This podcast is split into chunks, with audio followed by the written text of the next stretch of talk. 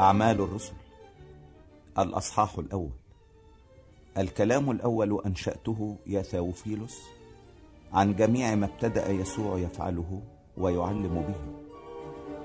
إلى اليوم الذي ارتفع فيه بعدما أوصى بالروح القدس الرسل الذين اختارهم الذين أراهم أيضا نفسه حيا ببراهين كثيرة بعدما تألم وهو يظهر لهم أربعين يوما ويتكلم عن الأمور المختصة بملكوت الله.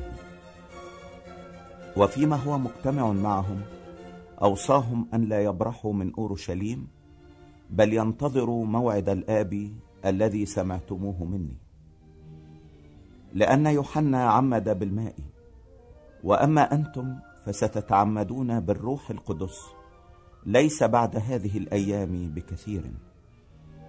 أما هم المجتمعون فسألوه قائلين يا رب هل في هذا الوقت ترد الملك إلى إسرائيل؟ فقال لهم ليس لكم أن تعرفوا الأزمنة والأوقات التي جعلها الآب في سلطانه لكنكم ستنالون قوة متى حل الروح القدس عليكم وتكونون لي شهودا في أورشليم وفي كل اليهودية والسامرة وإلى أقصى الأرض. ولما قال هذا ارتفع وهم ينظرون وأخذته سحابة عن أعينهم وفيما كانوا يشخصون إلى السماء وهو منطلق إذا رجلان قد وقف بهم بلباس أبيض. وقالا أيها الرجال الجليليون ما بالكم واقفين تنظرون إلى السماء؟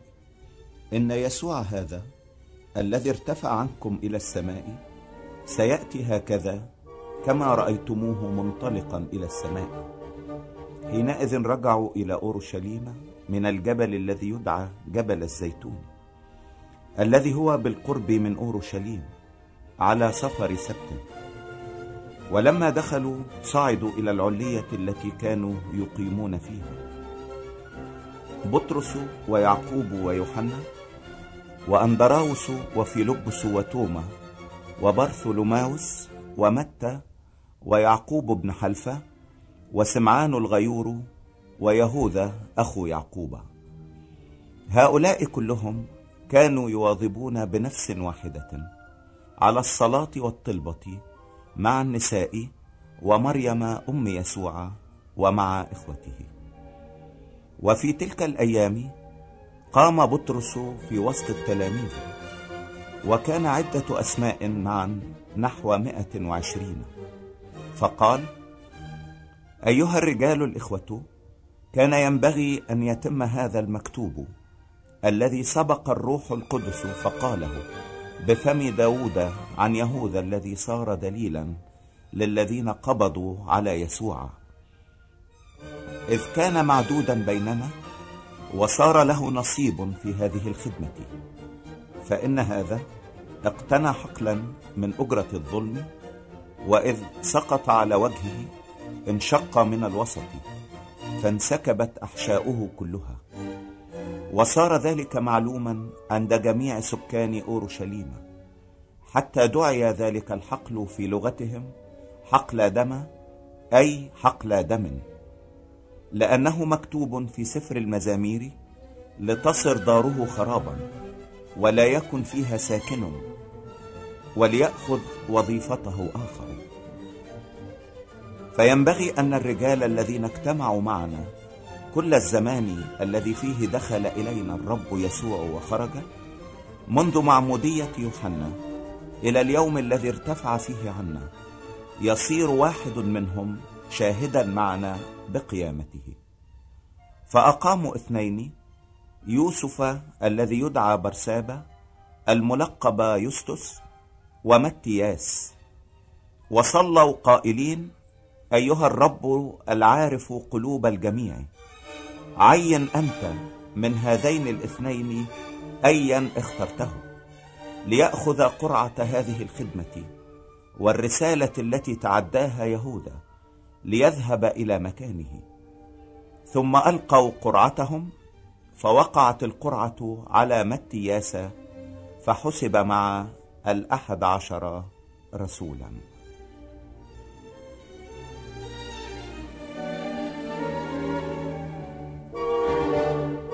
الأصحاح الثاني.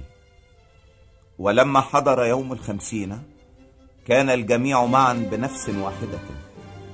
وصار بغتة من السماء صوت كما من هبوب ريح عاصفة.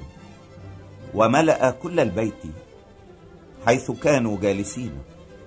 وظهرت لهم ألسنة منقسمة كأنها من نار واستقرت على كل واحد منهم.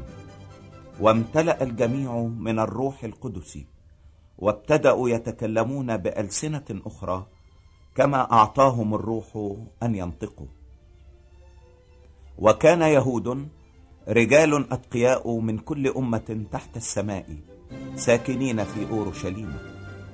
فلما صار هذا الصوت اجتمع الجمهور وتحيروا لأن كل واحد كان يسمعهم يتكلمون بلغته.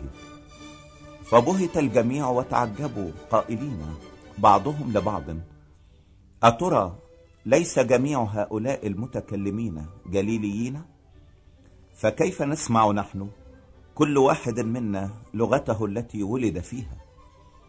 فرتيون وماديون وعيلاميون والساكنون ما بين النهرين واليهودية وكبدوكية وبنتس وآسية وفاريدية وبنفيلية ومصر ونواحي ليبية التي نحو القيروان والرومانيون المستوطنون. يهود ودخلاء. كريتيون وعرب نسمعهم يتكلمون بألسنتنا بعظائم الله. فتحير الجميع وارتابوا قائلين بعضهم لبعض ما عسى أن يكون هذا؟ وكان آخرون يستهزئون قائلين إنهم قد امتلأوا ثلاثة. فوقف بطرس مع الأحد عشر ورفع صوته وقال لهم أيها الرجال اليهود والساكنون في أورشليم أجمعون ليكن هذا معلوما عندكم وأصغوا إلى كلامي لأن هؤلاء ليسوا سكارى كما أنتم تظنون لأنها الساعة الثالثة من النهار. بل هذا ما قيل بيوئيل النبي. يقول الله ويكون في الأيام الأخيرة أني أسكب من روحي على كل بشر. فيتنبأ بنوكم وبناتكم ويرى شبابكم رؤى ويحلم شيوخكم أحلاما. وعلى عبيدي أيضا وإمائي أسكب من روحي في تلك الأيام فيتنبؤون. وأعطي عجائب في السماء من فوق وآيات على الأرض من أسفل دما ونارا وبخار دخان. تتحول الشمس إلى ظلمة والقمر إلى دم قبل أن يجيء يوم الرب العظيم الشهير. ويكون كل من يدعو باسم الرب يخلص. أيها الرجال الإسرائيليون اسمعوا هذه الأقوال. يسوع الناصري رجل قد تبرهن لكم من قبل الله بقوات وعجائب وآيات صنعها الله بيده في وسطكم كما أنتم أيضا تعلمون. هذا أخذتموه مسلما بمشورة الله المحتومة وعلمه السابق وبأيدي أثمة صلبتموه وقتلتموه الذي أقامه الله ناقضا أوجاع الموت إذ لم يكن ممكنا أن يمسك منه لأن داود يقول فيه كنت أرى الرب أمامي في كل حين أنه عن يميني لكي لا أتزعزع. لذلك سر قلبي وتهلل لساني حتى جسدي أيضا سيسكن على رجاء. لأنك لن تترك نفسي في الهاوية ولا تدع قدوسك يرى فسادا. عرفتني سبل الحياة وستملأني سرورا مع وجهك. أيها الرجال الإخوة يسوغ أن يقال لكم جهارا عن رئيس الآباء داود إنه مات ودفن وقبره عندنا حتى هذا اليوم. فإذ كان نبيا وعلم أن الله حلف له بقسم إنه من ثمرة صلبه يقيم المسيح حسب الجسد ليجلس على كرسيه سبق فرأى وتكلم عن قيامة المسيح. إنه لم تترك نفسه في الهاوية ولا رأى جسده فسادا. فيسوع هذا أقامه الله ونحن جميعا شهود لذلك. وإذ ارتفع بيمين الله وأخذ موعد الروح القدس من الآب سكب هذا الذي أنتم الآن تبصرونه وتسمعونه. لأن داود لم يصعد إلى السماوات وهو نفسه يقول قال الرب لربي اجلس عن يميني حتى أضع أعداءك موطئا لقدميك. فليعلم يقينا جميع بيت إسرائيل أن الله جعل يسوع هذا الذي صلبتموه أنتم ربا ومسيحا.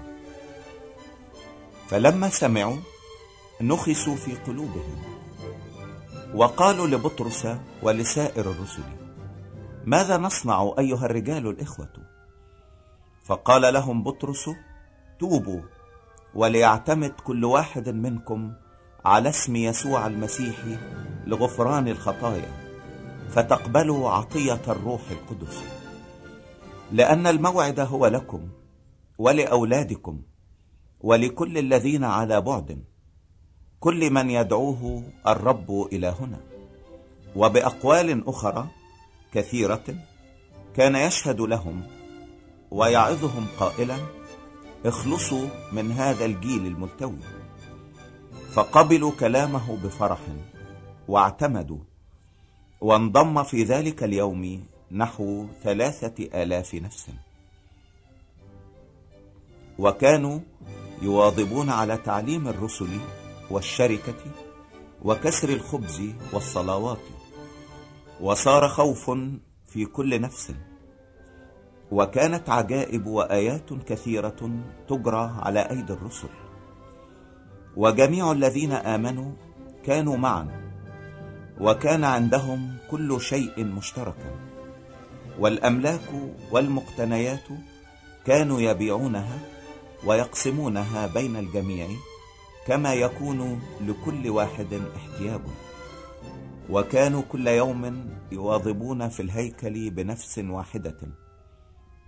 وإذ هم يكسرون الخبز في البيوت كانوا يتناولون الطعام بابتهاج وبساطة قلب.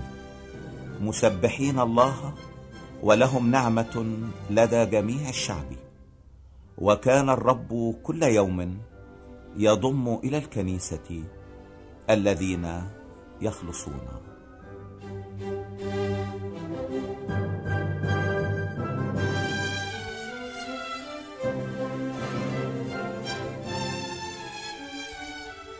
الأصحاح الثالث. وصعد بطرس ويوحنا معا إلى الهيكل في ساعة الصلاة التاسعة.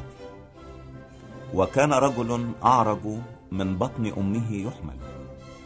كانوا يضعونه كل يوم عند باب الهيكل الذي يقال له الجميل ليسأل صدقة من الذين يدخلون الهيكل. فهذا لما رأى بطرس ويوحنا مزمعين أن يدخل الهيكل سأل ليأخذ صدقة. فتفرس فيه بطرس مع يوحنا وقال انظر إلينا. فلاحظهما منتظرا أن يأخذ منهما شيئا. فقال بطرس ليس لي فضة ولا ذهب ولكن الذي لي فإياه أعطيك. باسم يسوع المسيح الناصري قم وامشي. وأمسكه بيده اليمنى وأقامه ففي الحال تشددت رجلاه وكعباه. فوثب ووقف وصار يمشي. ودخل معهما إلى الهيكل وهو يمشي ويطفر ويسبح الله. وأبصره جميع الشعب وهو يمشي ويسبح الله. وعرفوه أنه هو الذي كان يجلس لأجل الصدقة على باب الهيكل الجميل. فامتلأوا دهشة وحيرة مما حدث له. وبينما كان الرجل الأعرج الذي شفي متمسكا ببطرس ويوحنا تراكض إليهم جميع الشعب إلى الرواق الذي يقال له رواق سليمان وهم مندهشون. فلما رأى بطرس ذلك أجاب الشعب أيها الرجال الإسرائيليون ما بالكم تتعجبون من هذا؟ ولماذا تشخصون إلينا؟ كأننا بقوتنا أو تقوانا؟ قد جعلنا هذا يمشي. إن إله إبراهيم وإسحاق ويعقوب إله آبائنا مجد فتاه يسوع الذي أسلمتموه أنتم وأنكرتموه أمام وجه بيلاطس وهو حاكم بإطلاقه. ولكن أنتم أنكرتم القدوس البار وطلبتم أن يوهب لكم رجل قاتل. ورئيس الحياة قتلتموه الذي أقامه الله من الأموات ونحن شهود لذلك. وبالإيمان باسمه شدد اسمه هذا الذي تنظرونه وتعرفونه والإيمان الذي بواسطته أعطاه هذه الصحة أمام جميعكم. والآن أيها الإخوة أنا أعلم أنكم بجهالة عملتم كما رؤساؤكم أيضا. وأما الله فما سبق وأنبأ به بأفواه جميع أنبيائه أن يتألم المسيح قد تممه هكذا. فتوبوا وارجعوا لتمحى خطاياكم لكي تأتي أوقات الفرج من وجه الرب. ويرسل يسوع المسيح المبشر به لكم قبله. الذي ينبغي أن السماء تقبله إلى أزمنة رد كل شيء التي تكلم عنها الله بفم جميع أنبيائه القديسين منذ الدهر. فإن موسى قال للآباء إن نبيا مثلي سيقيم لكم الرب إلهكم من إخوتكم له تسمعون في كل ما يكلمكم به. ويكون أن كل نفس لا تسمع لذلك النبي تباد من الشعب. وجميع الأنبياء أيضا من صموئيل فما بعده. جميع الذين تكلموا سبقوا وأنبأوا بهذه الأيام. أنتم أبناء الأنبياء والعهد الذي عاهد به الله آباءنا. قائلا لإبراهيم وبنسلك تتبارك جميع قبائل الأرض. إليكم أولا إذ أقام الله فتاه يسوع أرسله يبارككم برد كل واحد منكم عن شروره.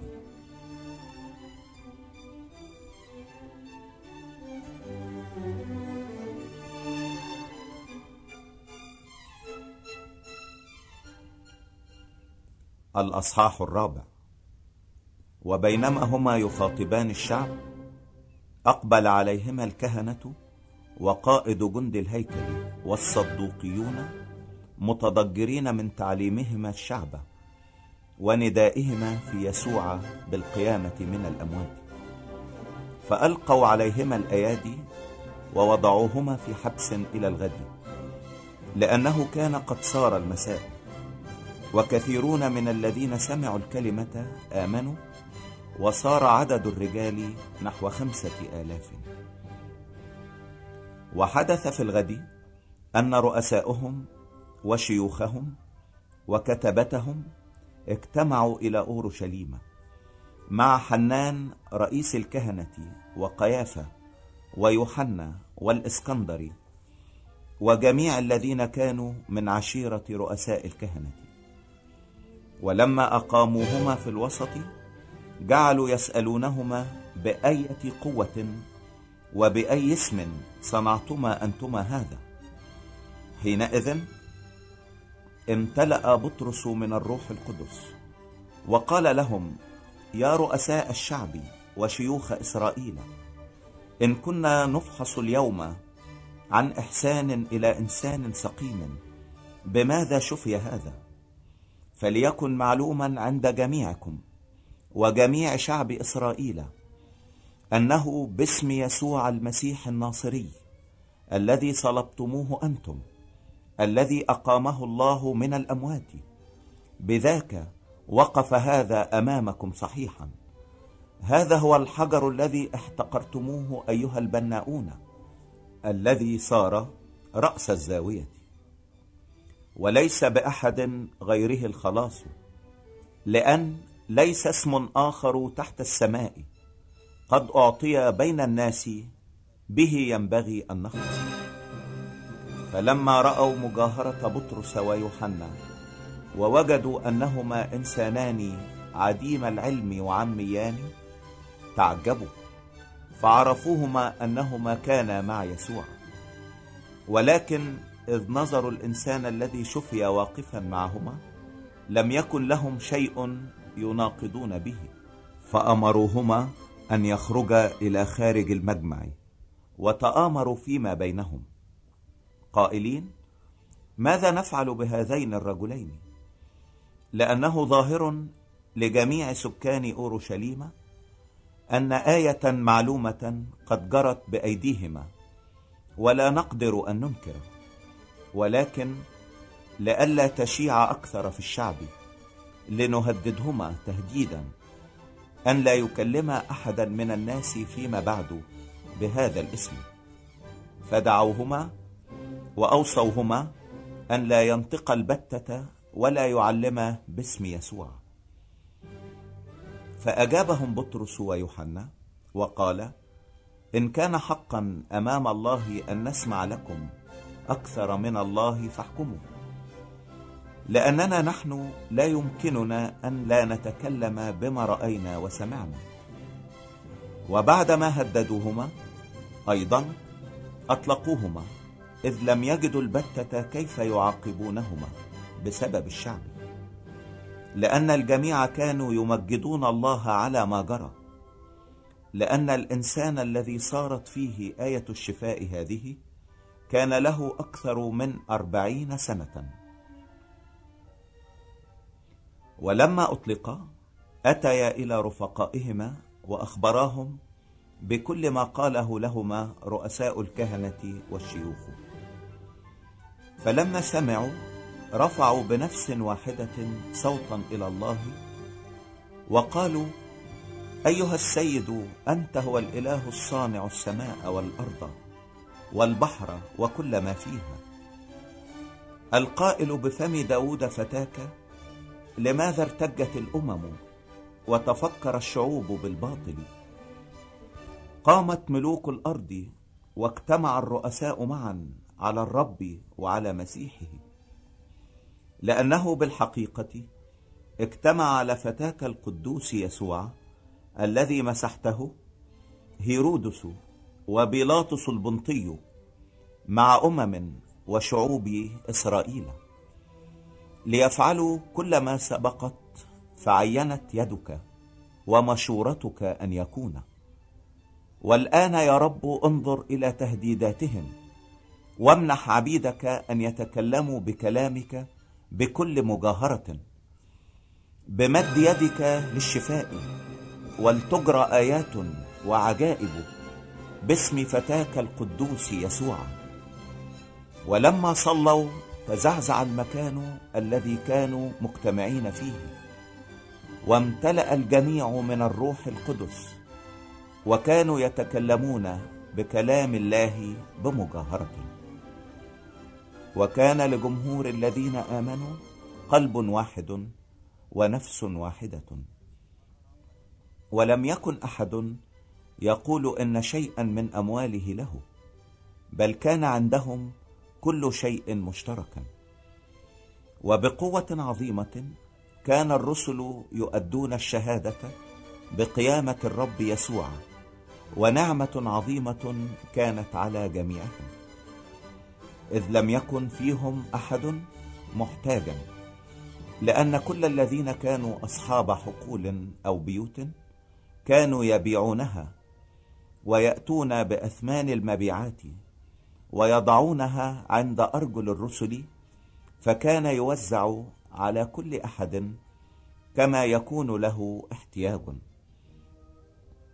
ويوسف الذي دعي من الرسل برنابا الذي يترجم ابن الوعظ وهو لاوي قبرصي الجنس إذ كان له حقل باعه وأتى بالدراهم ووضعها عند أرجل الرسل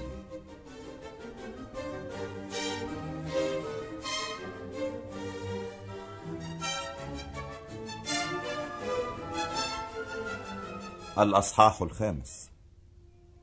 ورجل اسمه حنانية وامرأته سفيرة باع ملكا واختلس من الثمن وامرأته لها خبر ذلك وأتى بجزء ووضعه عند أرجل الرسل.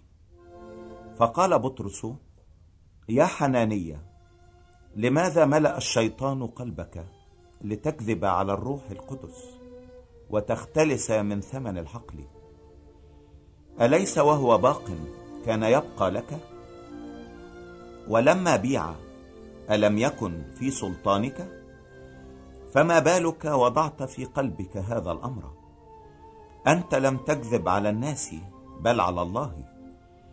فلما سمع حنانية هذا الكلام وقع ومات. وصار خوف عظيم على جميع الذين سمعوا بذلك. فنهض الأحداث ولفوه وحملوه خارجا ودفنوه. ثم حدث بعد مدة نحو ثلاث ساعات أن امرأته دخلت وليس لها خبر ما جرى. فأجابها بطرس قولي لي أبهذا المقدار بعتما الحقل؟ فقالت نعم بهذا المقدار. فقال لها بطرس ما بالكما اتفقتما على تجربة روح الرب؟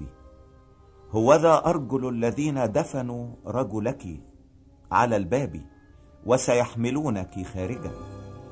فوقعت في الحال عند رجليه وماتت.